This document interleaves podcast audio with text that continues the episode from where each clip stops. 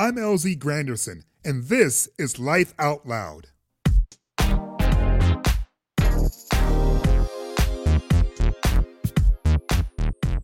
It is often said that all politics is local. In Tempe, Arizona, that is particularly true, where there's a stretch of waterfront that I believe is just as important as the Castro or Chelsea or any other historic neighborhood. It's called the Neil G. Giuliano Park, and it's named after the city's first openly gay mayor. Correction, it's named after Arizona's first openly gay elected official. That's not quite right either. It's named after the country's first openly gay man to be elected mayor. And for six years, between 1996 and 2001, Tempe was the largest city in the country with an openly gay mayor. But that's not why the park was named after him. You see, when Neil took office in 1994, there was no park, or Tempe Performing Arts Center, or Metro Light Rail, or a whole host of other developments that helped transform Tempe's unused land into one of the most attractive stretches in the region. Neil did all of this while fighting off two recall efforts because he was gay. On this episode of Life Out Loud, we're going to chat with my buddy Neil, along with five other groundbreaking politicians who've had to deal with LGBTQ prejudice while also pushing for policies and improvements like Giuliano Park that benefit everyone. Our first roundtable features a group of folks we like to call the OGs in the game. They include Neil, of course, as well as former Houston Mayor Annise Parker, the first openly LGBTQ person elected mayor of a top 10 city, and Keith St. John, who made history by being the first openly gay black person elected to public office in the country. Later on in the show, we'll also speak with three more trailblazers who represent the new school of political leaders, including Richie Torres, Sarah McBride, and Brian Sims. And while their stories are incredible and inspiring, they may not even have been possible without the hard work and accomplishments of my three friends who we're about to speak to right now. I love both of these discussions for a lot of reasons. But high on the list is finding out what Harvey Milk taught Annise and Keith about dog poop. I'm going to start off with Keith. When do you recall there being something other than straight or heterosexual in the world? Gee whiz, that's an interesting one. That is throwing me for a loop. I certainly can recall, uh, as anyone might, the the wishes that come over us when we fancy someone uh, in terms of how we try to negotiate that courtship when we're all of 11 you know, years of age or so. Um, so I, I had those moments. Um, but it was probably not until I realized that there were others near and around me, uh, both in high school and in college, uh, that I realized I was having or developing uh, a physical attraction to. I'd, I'd have to put it that way. Mayor Parker? I knew I was different, and I had uh, crushes on other girls always growing up. And I actually put a name to it when I was about 12. I actually heard the word uh, homosexual and went running to look it up because I was a voracious reader. And, and I had my first same sex relationship when I was 15. So, mm. uh, and it's and funny though, the, where I first heard the word was actually in class, and a classmate actually in a classroom said something and the teacher shut him down. And I thought, well, that's interesting. I mean, he, didn't say anything rude. I mean, he used the word homosexual. And uh, so I went running to look it up. Uh, and I, oh, that's me. Okay. now I have a word for it. Neil? So I can remember the first time I heard the word homosexuality was in a catechism class. And I didn't really even understand that was. I was, this was pre puberty but if you wanted to be alone with other men in an intimate way, you were a homosexual. That's my first understanding and my first like attraction was this kid in the neighborhood who was a few years older than me who had a lime green bike with a white banana seat and the big sissy bar in the back and he wore a loose tank top and i remember looking at him thinking wow that is something right there. I don't think I could put a name to it, but I understood that it was different. You know, this is a very um, special day for you, Neil, because it is the day that you was first elected mayor. Correct. When you think about those days of trying to run while in the closet, and then you compare running for election openly gay. And for those who don't know, Neil mm-hmm. was initially elected in the closet, and then his sexual orientation became known. And I believe it was two recall attempts. Is that correct, Neil? The one when I first came out in uh, did not get enough signatures and was kiboshed really quickly. The one that got enough signatures was after the Supreme Court statement on the Boy Scouts, that decision, and I spoke out about how that didn't seem fair to me. I was already out of the closet for quite a while by then, but they got enough signatures in that at that time in 2001, and uh, we beat the recall election. But yeah, as I say, it cost my friends and the Victory Fund uh, a, a, lot of money, and uh, was quite a quite a thing at the time in 2001. So in 2001, you're you're running for reelection. You're running to fight off this recall that's solely based on your sexual orientation. Was it harder or easier to be in the public eye in the closet or openly gay in, during those times? Well, personally, it was much harder because you're living a double life and you're having to choose words carefully and choose relationships carefully and choose who you hang out with carefully. Uh, but I always knew my journey was going to take me to being out and being open um, but I was also, in the beginning, I was afraid of that and was not sure that I would survive that politically. But it was, I knew that I was on that path. And, and honestly, I knew, I knew some folks from the Victory Fund before I was out who were uh, very helpful and very supportive. And I whole, had a whole cadre of friends in Washington, D.C. when I was going to Washington as a city council member and my first two years as mayor before I did come out that were supportive and helpful and and really uh, helped me along that path in ways that I'm eternally grateful for. You know, I'm glad you brought up the Victory Fund. Um, congratulations to the three of you for being part of the inaugural class of the Hall of Fame for the Victory Institute. Um, it's an incredible achievement and obviously one that is well deserved. I'm curious uh, for Annise, when you were first running for mayor, you were out. But when you were first running for the city council, were you out then? Oh yeah, I've been out my entire adult life. I, I was I came out in publicly in college and have, have never looked back. I was a council member for three terms, and then city controller for three terms, and then mayor for three terms.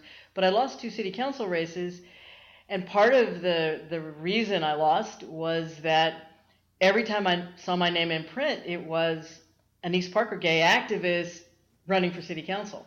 Like gay was my last name, so it was it was part of my uh, public persona. I was arguably the most visible lesbian activist in Houston when I started running for office. So, but since you mentioned the, the Victory the Victory Fund and the Victory Institute, I have to give a little statement because we're the only national organization. We've been around 30 years, but we're the only national organization focused solely on LGBT candidates for public office both elected and, and appointed. And so the Hall of Fame gave us an opportunity to look back over not just the 30 year history of victory, but the history of LGBTQI individuals running for office in the United States and around the world and trying to pick the really singular moments. And so we have a class of, of 20 you know, milestone glass ceiling breaking individuals, and I'm, I'm honored to be included and with the two gentlemen on the call with me, uh, Keith and Neil. Absolutely. Keith, when I looked at the documentary out in Albany, um, it seems as if the people who are commenting on these days were really focused in on the fact that you were the first openly gay person elected to um, city council. We had elected Keith uh, St. John. John, who was the first openly gay alderman, not only the state, but the country. They didn't really talk a lot about you being black. Was that something they were cognizant of, how unique that aspect of the conversation was? They may be referring to that sort of intersectionality. Being black and being gay is not something that many folks are familiar with around here. Uh, being black, certainly, yes. Being gay uh, in, in back then in, in, in the political sphere was something that was equally unprecedented. So I think folks, uh, by and large, never either put the two together or you know, contemplated the implications of uh, both of those sort of statuses being uh, being in one person. It, it, was really that I was gay as the only thing uh, about which my opponent thought to try to attack. Of course, my opponent was black, so uh, race really could not have been an issue in my campaign because the incumbent and my opponent uh, and I were of the same race. As you three look at the community, particularly when it comes to leadership, do you think we fully grasp what it means to be inclusive and especially, you know, with intersectionality being very present in our ecosystem? At the leadership level, absolutely. Are we there yet? Not by a long shot. Where are we missing it? I, I, attended my first LGBT organizing event in 1975. I, have been out for a long. I'm not. I'm not old enough for Stonewall, but not that far back. And it was overwhelmingly white and male back then. Hasn't changed a whole lot. Still very white. Still very male. They. I mean, a lot of of great feminists that I've worked with, and a lot of folks in the movement and the leadership universally across the movement understands the importance of diversity and intersectionality and different life experiences, but it doesn't. It's not yet reflected visibly and consistently. Yeah, I would agree with that. I think that's 100% accurate, and I think we still find uh, that we're becoming more diverse. Even every year, there's there's more diversity in the issues that we're talking about, and there's more intersectionality of those issues that we're talking about, and yet each of those has a constituency that needs to be brought along. And, and in that regard, that's an ongoing challenge. You know, I think it has gotten better. Uh, certainly, for those of us who were in office before the internet and before social media, um, it's easier now to initiate. It's not necessarily easier to deliver on on that goal. Speaking of goals, when the three of you look back on your time in office, what particular piece of legislation or policy are you most proud of? And it doesn't have to be LGBTQ specific. I'm just curious as to, as you think about your legacy as an elected official, what do you consider to be the crown jewels? I, I got elected not as a single issue uh, candidate, uh, but as a candidate who needed to and frankly understood the importance of uh, really reacting and responding to issues that mattered the most to my constituents you know? And so we former city officials know how incredibly important not only the uh, tax base is but also the sidewalk in front of my next door neighbor's house and making sure that the, the dog poop is picked up from in front of my neighbor's house because of course you know all politics is local and folks at the local level if not every level of government care most about themselves. And what i think i'm most proud of is the uh, process that i would like to believe i opened up uh, to make the doling out of federal monies through the community development block grant process uh, to really open it up to public scrutiny and have it be more transparent. Mayors? I want to hear from the, the mayor of the gigantic city in Texas first. I came in with a list of things that I wanted to work on, and it's it's funny the the Houston Chronicle, our local daily, published an, an op-ed, and it was caricature of me and I'm wheeling in a dolly, and it was the gay agenda.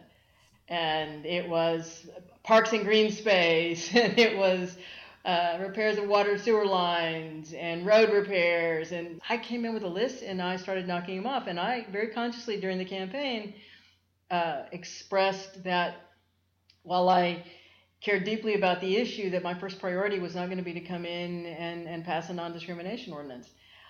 I, you know, I didn't run to be the a symbol. I ran to be the mayor of Houston and and to focus on the issues. And I also was laughing when, when Keith said picking up the dog poop. As a council member, I passed the pooper scooper ordinance for the city of Houston. you buried the lead there. I stole that from Harvey Milk. What?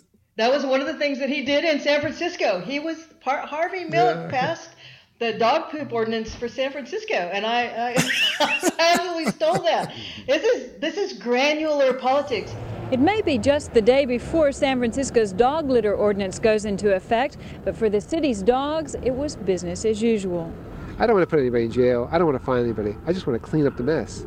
I'll be sure to let Dustin Lance Black know that he missed some yeah. things in the script for milk and needed to focus more on dog poop. yes. That's what matters. Retail politics 101. yeah, well, I, I, can tell you from living in San Francisco for five years, I don't think they enforce it very much. That's a whole. That, that is a whole other podcast. Uh, you know, so for me, LZ, um, when I was first elected and still in the closet, one of the things I had said when I was running was that the city of Tempe needed this thing called a human relations commission. Mm. And you'd have thought I was, you know, proposing something that was, uh, you know, close to socialism for some folks. Because, uh, and the reason I did that was because we had had a, a young Asian student who had been knocked off her bicycle, and people said it was a, I don't even, you know, wasn't even uh, hate crime wasn't even a term then, but but it was an attack on her for being Asian, and someone called me as the council member and said, You need to sit down with people in the Asian community. And I had no idea who to talk to in Tempe from the Asian community. I didn't have any great contacts with people who were leaders in the Asian community in Tempe at the time. So I wanted this Human Relations Commission. And then it was folks from around the country who taught me that all of the ordinances that were going on with regard to sexual orientation uh, and to some extent gender identity, but then it was purely sexual orientation for the most part, were coming up through the communities that had human relations commissions, where people from different views and different backgrounds were being called together to talk about issues. And, and so we got one of those, and through over a period of a couple of years, they re- recommended a, uh, an inclusive ordinance for city employees, um, which we passed. But sadly, at the time, I couldn't get the fourth vote to include transgender people. And so it was a, it was controversial because we approved an LGB inclusive ordinance for non-discrimination of city employees, but we did not include transgender people. Now, a few years later, when we added transgender to that, not a single person even testified uh, when it was before the council. It was a total non-issue, and it just got added you know, many of us in the community are very proud of not just the effort of Secretary Pete Buttigieg, but the fact that he actually made a mm-hmm. dent in the actual election itself, in the primary itself. And I'm, I'm curious as to, for the three of you, you know, how do you think the nation handled his candidacy? And do you believe we're close to having an open LGBT person be on that ticket? I'm going to say that I really like Pete Buttigieg. I overlapped with him a little bit. He's an absolutely brilliant guy and uh, with with excellent political instincts.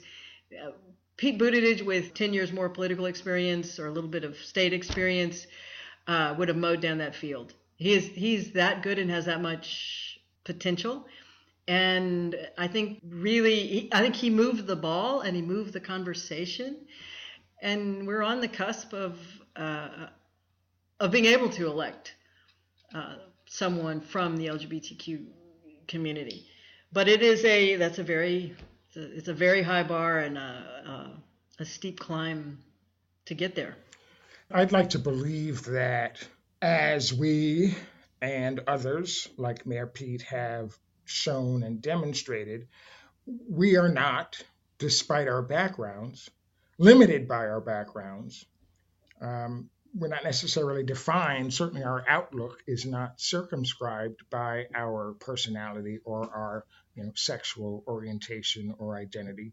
And I'd like to believe uh, that we have uh, demonstrated to the public that we have the ability, and I think we've been able to prove very potently that gays and lesbians, transgender, whomever uh, we are, and whatever we call ourselves, are not, uh, you know, to be pigeonholed, to not to be um, boxed into a corner and uh, dismissed out of hand. Uh, that we have uh, something to offer, and in fact, our uniqueness uh, only enriches the value of the services that we provide to our constituents and and, and the, the people at large.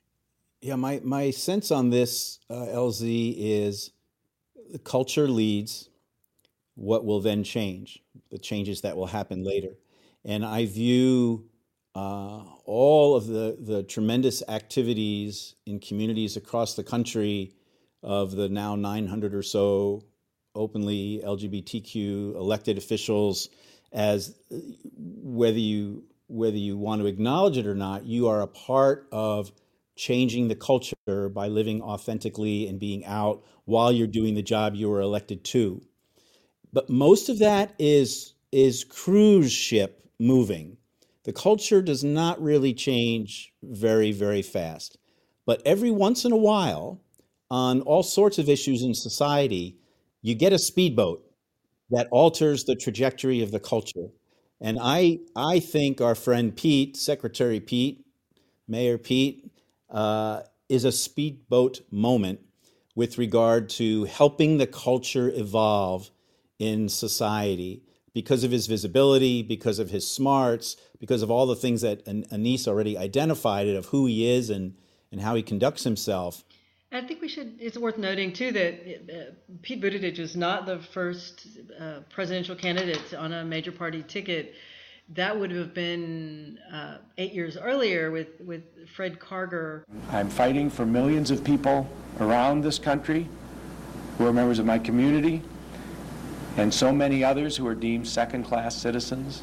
Um, we will no longer accept that classification. He ran uh, as a Republican in the Republican primary uh, in Obama's reelect, and I would, Fred would not like me to say this, but I would, I would characterize him as more of an insurgent candidate.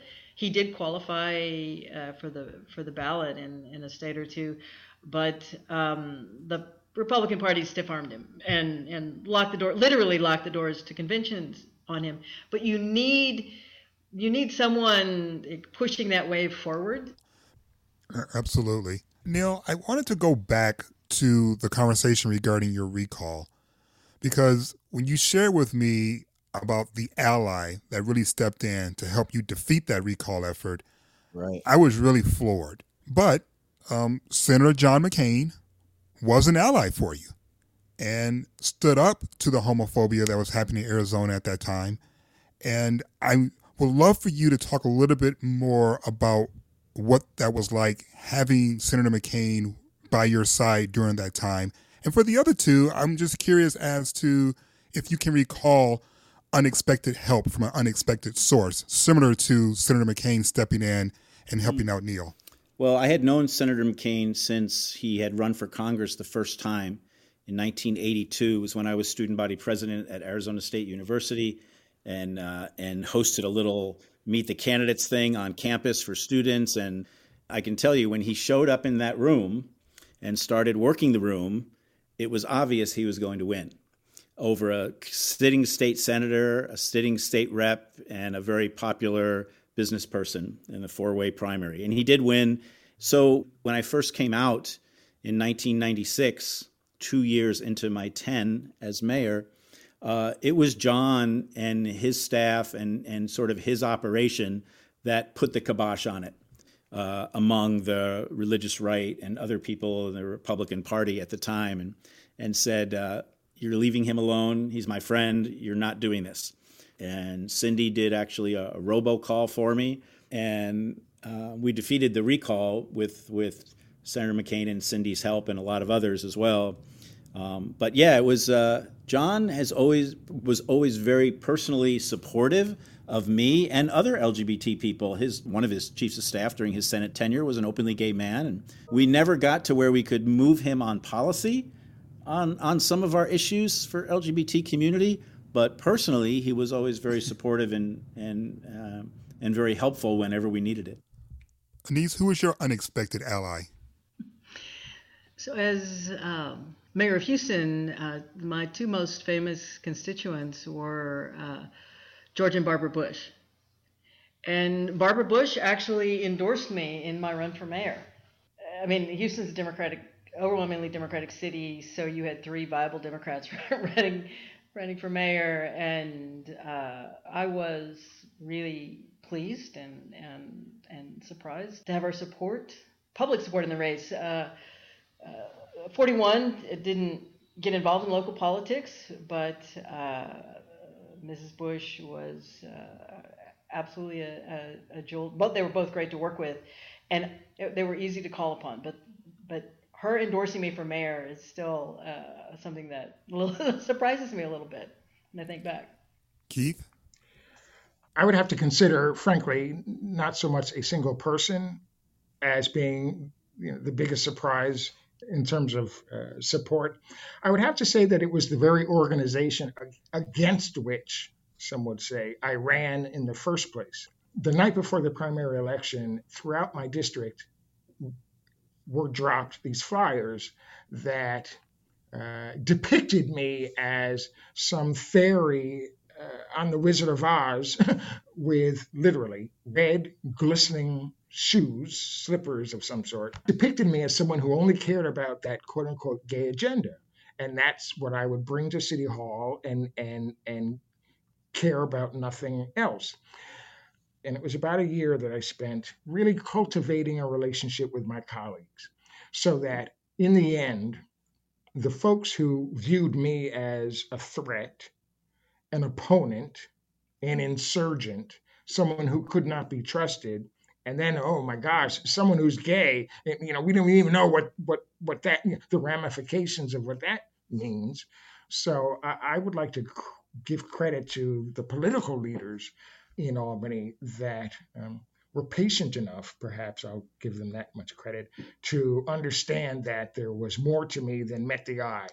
And having uh, been able to benefit from some time spent with them, turning them from my enemies and my opponents to my colleagues and my supporters uh, was, I think, a great ambition and, and surprise of, of a sort.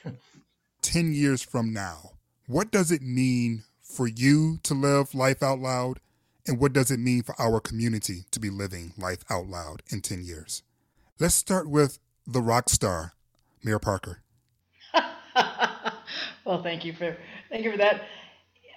I am heartened by what, what I see in the current generations, you know, coming out of high school and into into to college, and, and I have I have toddler grandchildren, I want the world to be fully open and accepting of them as LGBTQ, and I think we can do that within the next 10 years.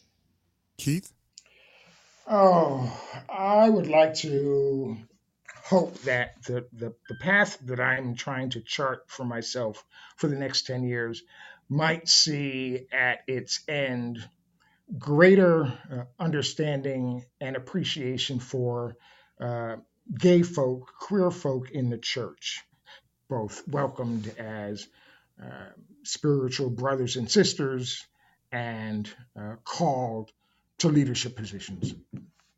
That, that's that's that's my perspective and where I'm setting my sights for the next decade.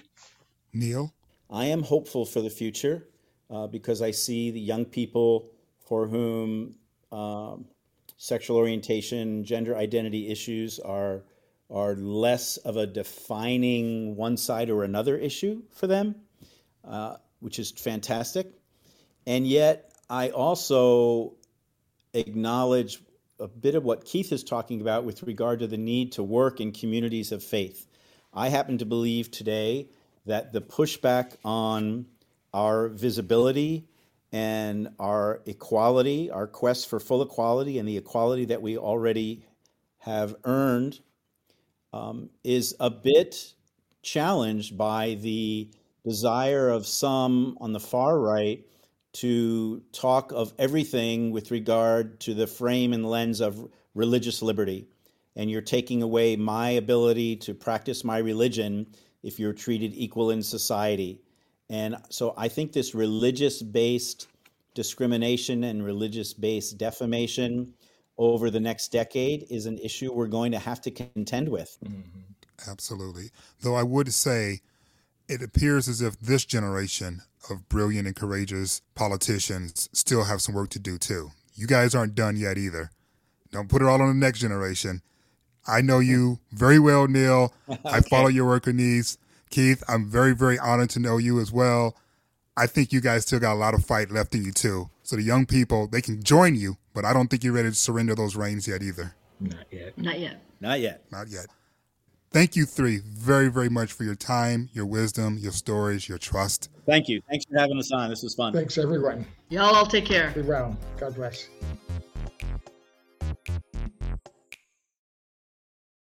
Hey, I'm Andie Mitchell, a New York Times bestselling author. And I'm Sabrina Kohlberg, a morning television producer. We're moms of toddlers and best friends of 20 years. And we both love to talk about being parents, yes, but also pop culture. So we're combining our two interests by talking to celebrities, writers, and fellow scholars of TV and movies. Cinema, really. About what we all can learn from the fictional moms we love to watch. From ABC Audio and Good Morning America, Pop Culture Moms is out now wherever you listen to podcasts.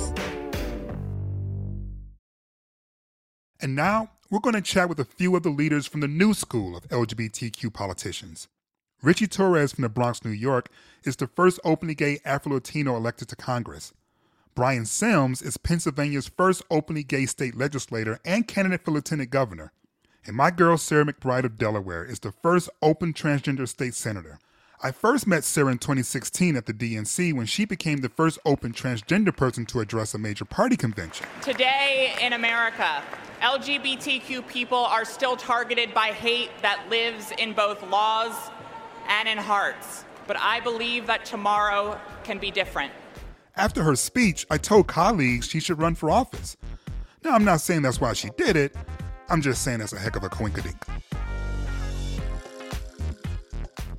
I am so excited to have you three join us on Life Out Loud. You know, we had a fascinating conversation with three groundbreaking, record making uh, politicians in Neil Giuliano, Annise Parker, and Keith St. John. You three also represent a huge moment in politics when it comes to the LGBTQ community. And before we get into what inspired you to run, what it's like to try to govern, et cetera, et cetera, we always start our podcast with this one simple question. And I'm going to start this one with Sarah. And that is when was the first time you were aware of something other than cisgender? I remember it well. It's sort of seared into my memory. Um, the first moment where I remember finding out that there were other people like me, that there were transgender people. I was watching a sitcom with my mom. I was about 10 years old. It was about 2000, 2001. And during the course of the sitcom episode, a guest character is introduced, and it's revealed during the episode that she's transgender. She was played by Jenny McCarthy. Um, and the joke was that no one else in the show realized she was trans, and everyone thought she was beautiful. And I turned to my mom and asked her if this was real, this storyline could happen. And she said yes.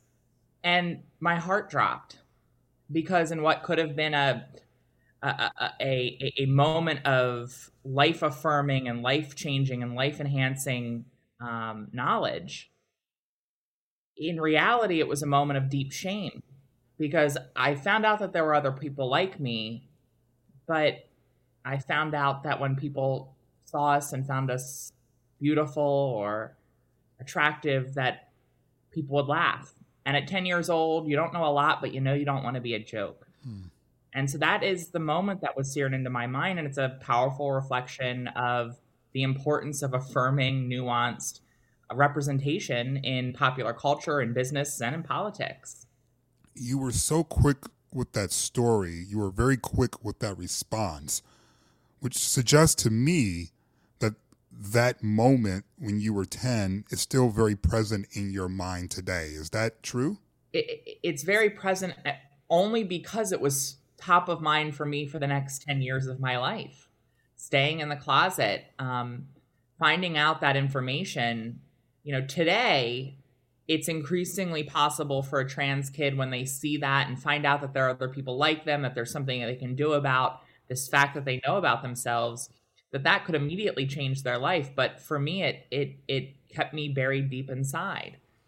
What about you, Richie? When was the first time you realized there was something other than heterosexual? I suspect the realization came in junior high school. You know, like most people, I grew up in a world where there was a presumption of heterosexuality. In junior high school, I was, uh, I will admit, I was a fan of professional wrestling, and I had a crush on The Rock. And and at that point, I came to realize he just found out. By the way, he just found out. uh, happy to report it. Uh, I first came out uh, when I was 16. Um, you know, I grew up in a neighborhood where there were no visible LGBTQ role models. And so I came to discover that a teacher of mine was gay because I came across his profile on MySpace. I'm dating my, myself. Uh, and when I found out that he was gay, I approached him and then spontaneously came out. And so it only took one example of LGBTQ visibility uh, to inspire me to come to terms with my own sexuality.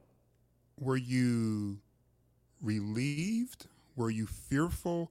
Do you remember the emotions as you were talking to this teacher about who you were? It was a spontaneous decision, um, and it was the beginning of a process of coming out that ultimately culminated in my first campaign for the city council. So my coming out process lasted from age 16 to 24. And by age 24, I was fully out.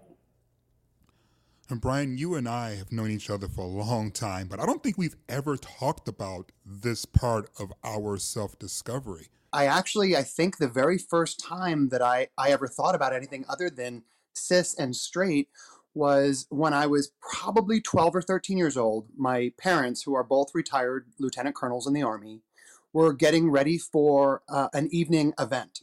And I remember going in and, you know, I was sitting there on my parents' bed while my mom was putting her earrings on in and putting her makeup on. And she explained to me that they were going to a wedding and she asked my dad to explain why the wedding was so special. And their explanation is is that the the woman getting married was a nurse and she was marrying a doctor. The nurse worked with my mother at a VA hospital, but that that nurse had been born biologically male and that she had transitioned and become a woman and she was marrying this doctor and it was just a very special wedding that they were excited to go to. As I reflect back on that, I, I keep thinking, way to go, mom and dad way to explain something to a, a, a young kid in the late 80s, maybe very beginning of the 90s, that was uh, that was unusual for the time, but not wrong, and be able to sort of teach it to me in a way that when I reflected back on it years later as I was coming out, uh, I I got to know in the back of my mind that my parents would be supportive. When did you learn that everyone wasn't as open as your parents about the conversation? You know, it's something that I began to learn very early on, right right after that. By the time I was about 14, 15, 16 years old, my mother was always one of the highest ranking women on any army base that I ever I ever lived on. And so I, I think because I was sort of insulated from the a degree of sexism, uh, insulated from a, a degree of otherism, I was very aware of the fact that in my own house, equality was the name of the game. But outside of that household, that other other homes weren't like my own. Um, Richie and Sarah, how did your parents, your guardians, the people who are in charge of your care, how did they take the news when you came out to them? You know, I I had watched my parents embrace my older brother um, when he came out as gay about eight years before I came out as trans without skipping a beat. Um, but I knew that as loving, as inclusive, as forward thinking and progressive as my parents are and were, that my news would be different because I knew that they didn't have at that point when I came out, it was Christmas of 2011. Um, totally ruined the holiday. Um, I was going to say, girl. I mean, you know, it's always a holiday. I feel like everyone's home. You're like, I've got news. Um, my mom asked, she could tell something was wrong, and I was planning on waiting until after Christmas to come out, but she she came and she asked me what was wrong, and I thought darn, you're asking me, and I have the courage to say it, so I might as well say it. So I, I, I told her, and then she burst into tears and ran upstairs and asked me to tell my dad, uh, and I told him. And and again, you know, I knew that that my news would be different than my brothers because they had examples of out cisgender gay folks who were happy, healthy, for, fulfilled in their jobs, welcomed in their communities, but they didn't have those examples for trans folks at, in 2011 that that they knew of.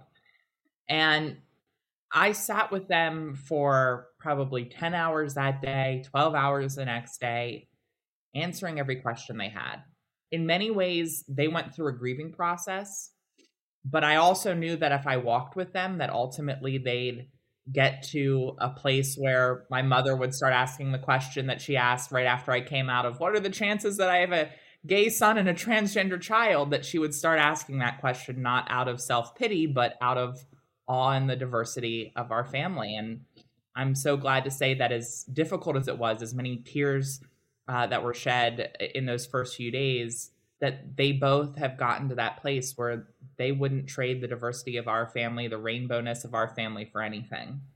I'm curious as to how much of your gender identity and sexual orientation plays into your worldview as you try to govern, as opposed to other issues um, that obviously your constituents are, you know, wanting you to address, while also honoring the fact that you guys have made history and there's been no one else like you. We're, we're all the product of, of our identities and lived experiences. And the issues that matter most to the South Bronx have a disproportionate impact on LGBTQ people of color. Uh, whether it's food insecurity or housing insecurity, whether it's poverty or inequality. You know, I represent the South Bronx, which is often said to be the poorest congressional district in America. It's ground zero for racially concentrated poverty. Um, we were hit the earliest and the hardest by COVID 19. And in the South Bronx and elsewhere in New York City, there are up to a million New Yorkers who are in danger of facing eviction from their homes um, in the midst of COVID 19. And no community has been more affected by the crisis of housing insecurity and homelessness than the LGBTQ community, particularly LGBTQ youth of color, who are often evicted from their homes at the hands of their own parents, who often face violence and harassment in the shelter system, who often seek refuge in the streets uh, or engage in survival sex. You know, the reason why I asked that question specifically is because I remember the early days of the Obama administration. And while there were a lot of things happening, particularly in response to the economic downfall that we were in the midst of, was hearing people say, but what has he done for black people? Or what has he done for gay people? And so, in asking this question, there is a balancing act trying to govern for all, Brian, while also being held accountable by those who put you in office one of the things that queer people bring to office is our degree of authenticity. And I think it's that authenticity which is also attractive to, to potential voters. It's that authenticity which is attractive for people that are looking for quality representation. You know, for me, the idea of divorcing my experiences as a gay man from my thoughts or beliefs on, on virtually any other policy um, seemed like it would be a huge mistake but for the fact that I don't come from any money, and but for the fact that I am not heterosexual, I actually carry so many of the privileges that I teach people about and, and, and ask and demand that people use to break down you know unfair, unjust systems. And so it's for me, it's critically important to not only be aware of my own marginalization and how that's impacted me, but to make sure that I'm I'm conscientious of it when I'm making other decisions. You know, Sarah, there's a phrase in the black community. I'm going to let you in on a little secret, whether or not, you know, you feel like being black today. In other words, you're confronted either in your work or your personal life with a moment that could be a teachable moment because someone or something is, is impacting you because of your skin color, but you have to decide whether or not you want to take up that fight today. Do you like being trans every day or like, you know what, I just want to just be and I don't want to have to fight? Yes and no. I mean, I'm human, and so so there are days where I'm just tired. of, of, of, always being the the the go-to trans person in a space. Um, but I'm also mindful that I am the only trans person in a space, and that demonstrates my luck and my privilege. But so too do my privileges surrounding being white and uh, you know college educated and born into a wealthy family. And the fact that my experience is still so unique and my economic privilege and my educational background shield me from some of the worst discrimination and even violence that the trans community faces that motivates me even further in my passion for racial justice for economic justice. My transness is what led me to meet my husband Andy, the most formative relationship in in my life and the most formative experience in my life being his caregiver during his battle with terminal cancer, which in part motivated me along with hearing about the challenges facing parents and caregivers in my district to introduce our state's first paid family and medical leave legislative proposal. But I am mindful that in order to be seen in my full humanity, in order to do right by my district and be effective on all of the issues that matter to my constituents, and frankly, in order to do justice by the trans community, I need to be seen in my fullness. I need to be working on all of the issues. Who was your first crush? Richie told us his was The Rock, which, you know, he, he wants to go straight to the mountaintop. He's not even messing around. Uh, Brian, Sarah, who are your first crushes? Um, mine was Atreyu from the Neverending Story. wow. A leather side satchel on a white horse. I'm sold. How old were you? Oh, don't ask me that. Sarah? oh my goodness, my first crush. I am as queer as they come. Um, and I, I don't know that I can remember my first crush on a boy, but then my first celebrity crush crush was uh, Hilary Duff and Lizzie McGuire because I'm you know of that age, and that was really formative for me. Richie, we know you have to go soon because you have a pending vote um, that requires your presence. I, I, I, actually have a meeting with The Rock. So oh, well, all right, okay. Someone's using their influence very positively. Um, but before you go, as someone who you know represents not just you know the queer community but also the black community as well, obviously people say a lot about the black community and homophobia. What has been your experience with that, and do you believe those stereotypes are true? My own lived experience tells me that there's certainly a strain of homophobia in every community but it is grossly overstated. I ran in the most fiercely contested congressional primary in New York City. I was one of 11 candidates. Uh, the median voter in my district is a senior citizen, mostly Latino and African American and I was running against the leading homophobe in New York State politics, Ruben Diaz Sr. Ruben Diaz Sr. has a long history of saying hateful things about gay people. Diaz has compared homosexuality to bestiality. And the convention of wisdom held that I had no chance of defeating Ruben Diaz Sr. in a congressional district where the median electorate was at or above the age of 60. And not only did I win, but I defeated Ruben Diaz Sr. so decisively that I sent him into retirement which is exactly where he belongs. And, and I came to realize that the, the median voter in the South Bronx, mostly people of color, saw in me their own child and grandchild, saw in me the embodiment of their own hopes and aspirations for their children and grandchildren. And, and that human connection was far more powerful than homophobia. So I, I would argue that the triumph of an openly LGBTQ congressional candidate over the worst homophobe in New York State politics is a powerful testament to how far we've come. And who would have thought the first LGBTQ member of Congress from New York City, from the birthplace of Stonewall. Would come not from the village, not from Chelsea, not from Hell's Kitchen, but from the South Bronx. Beautifully said. Beautifully said. Thank you very much for your time and your wisdom. And please tell Dwayne we all said hello. I will tell The Rock. I will send him your regards. Take care. Thank you.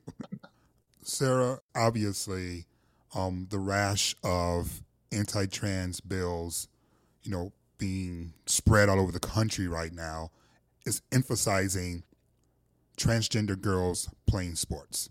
What are your thoughts on what's happening with the state legislators around this country as it pertains to these anti-trans bills? I definitely um, did not play uh, any athletics, and if uh, anyone thinks that a trans woman has any competitive advantage over anyone else, all they need to look at is me. Um, I will quickly disprove that theory. Um, no, but you know, you know, these bills that we're seeing right now um, that are targeting uh, really two areas of life. One, they're targeting trans youth's um, access to to school programs, uh, including athletics, and they're targeting trans young people's ability to get medically necessary health care. These bills are part and parcel of the, the same attacks we've been seeing now for years against the trans community. Um, there's a through line between the, the, the broader attacks we saw against the trans community uh, years ago to the anti-trans bathroom bill, quote unquote, in North Carolina that passed in 2016 to now these anti-trans uh, bills around sports and, and healthcare. And that is quite simply to make life so difficult for trans people uh, that they can't participate in public life. And especially with these youth, just to be clear, to put a target on their back for discrimination, um, to put up barriers to them living authentically and being able to get literally medically necessary health care, so that their life becomes so difficult that trans youth never grow up to be trans adults. Quite simply it's that it's that straightforward and it's that dangerous. And at the end of the day they're le- it's just legislative bullying uh, plain and simple and a desire for these right-wing politicians to one identify a political boogie person that that whips up their base and two to codify discrimination while it is still politically possible because they know the clock is ticking on that uh, Brian, you're in the midst of a campaign yourself. You're running to be lieutenant governor of Pennsylvania, um, a statewide election. What are some of your biggest concerns, and and where do you think you can go in terms of how you campaign to ease those concerns? I am indeed running a, a, statewide election right now, my first statewide election. And Pennsylvania is a unique state politically, as uh, I'm sure Sarah can attest.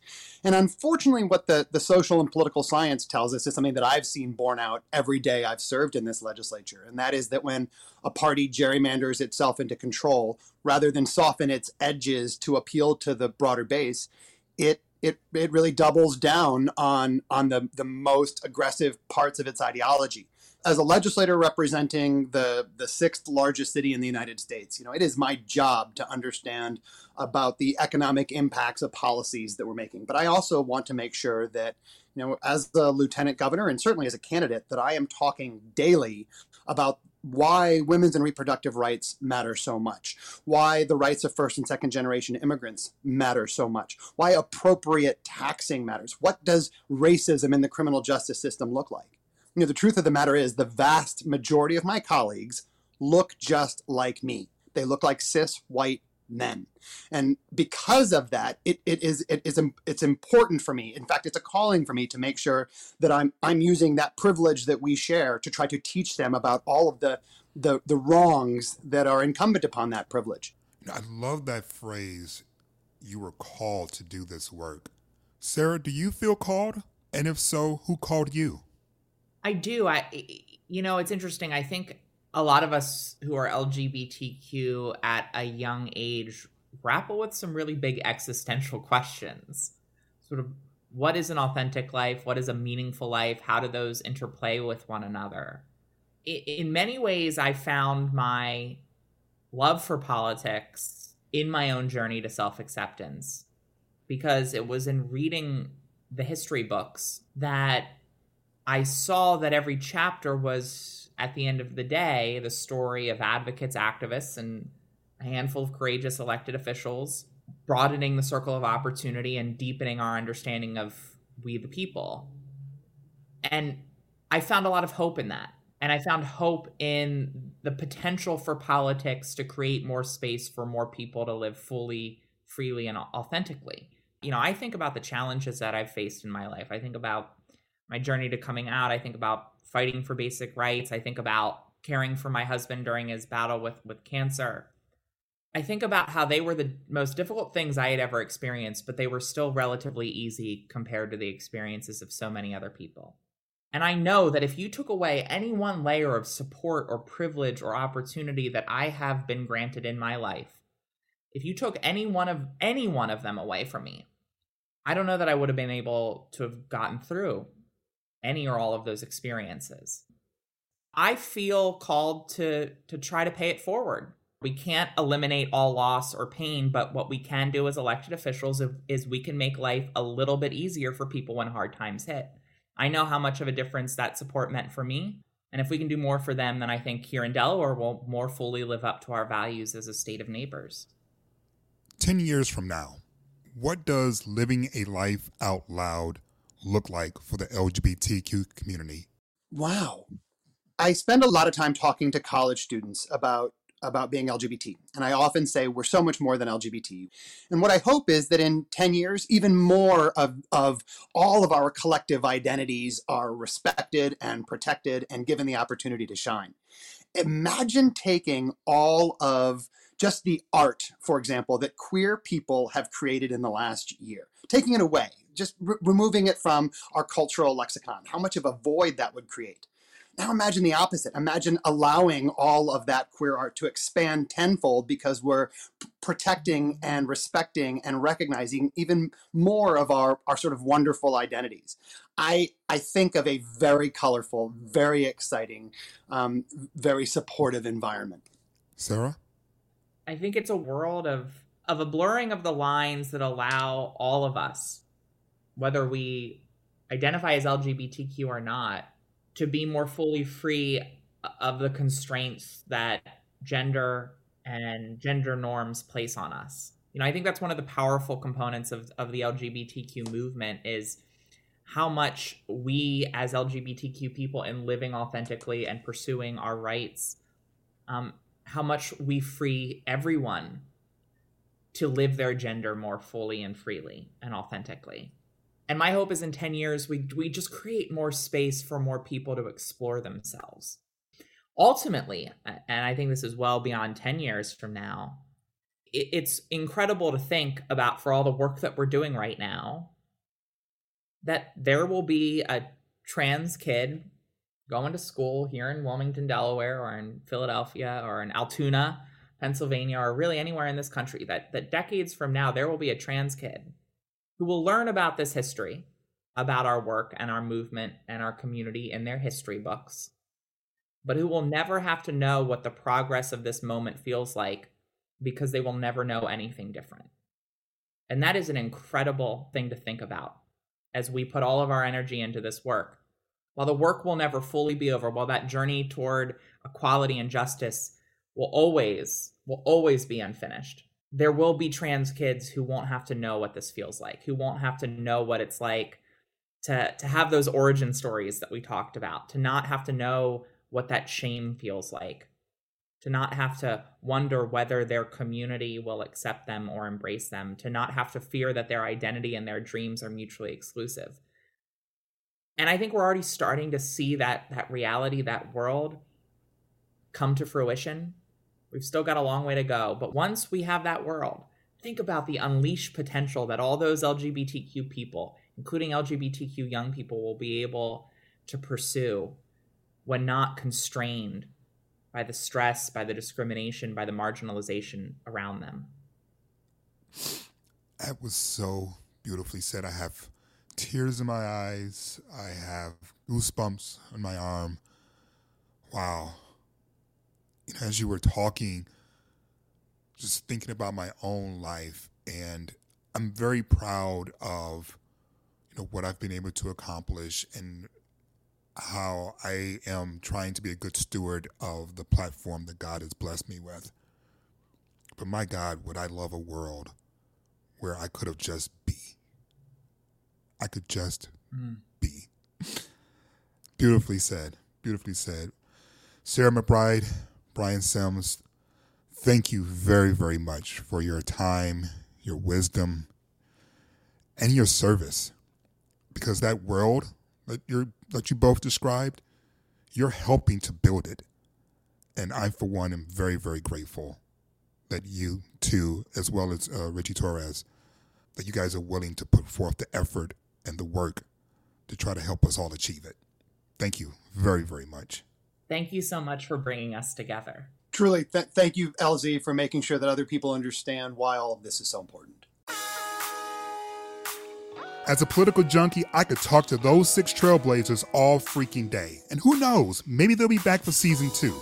Speaking of, on the next episode, which is our season one finale of Life Out Loud, we talk with Oscar winner Dustin Lance Black and his Olympian hubby Tom Daley about everything from how they met. Lance didn't actually have the courage to send Okay. to come All over and ask me for my number, so he sent his assistant over to get my number. What? To the decision to get married. I think I'm going to be incredibly curious about Tom till the day I die. And wait till you hear what Tom does with his hands to relax. I know, I know. It's terrible. Slap me.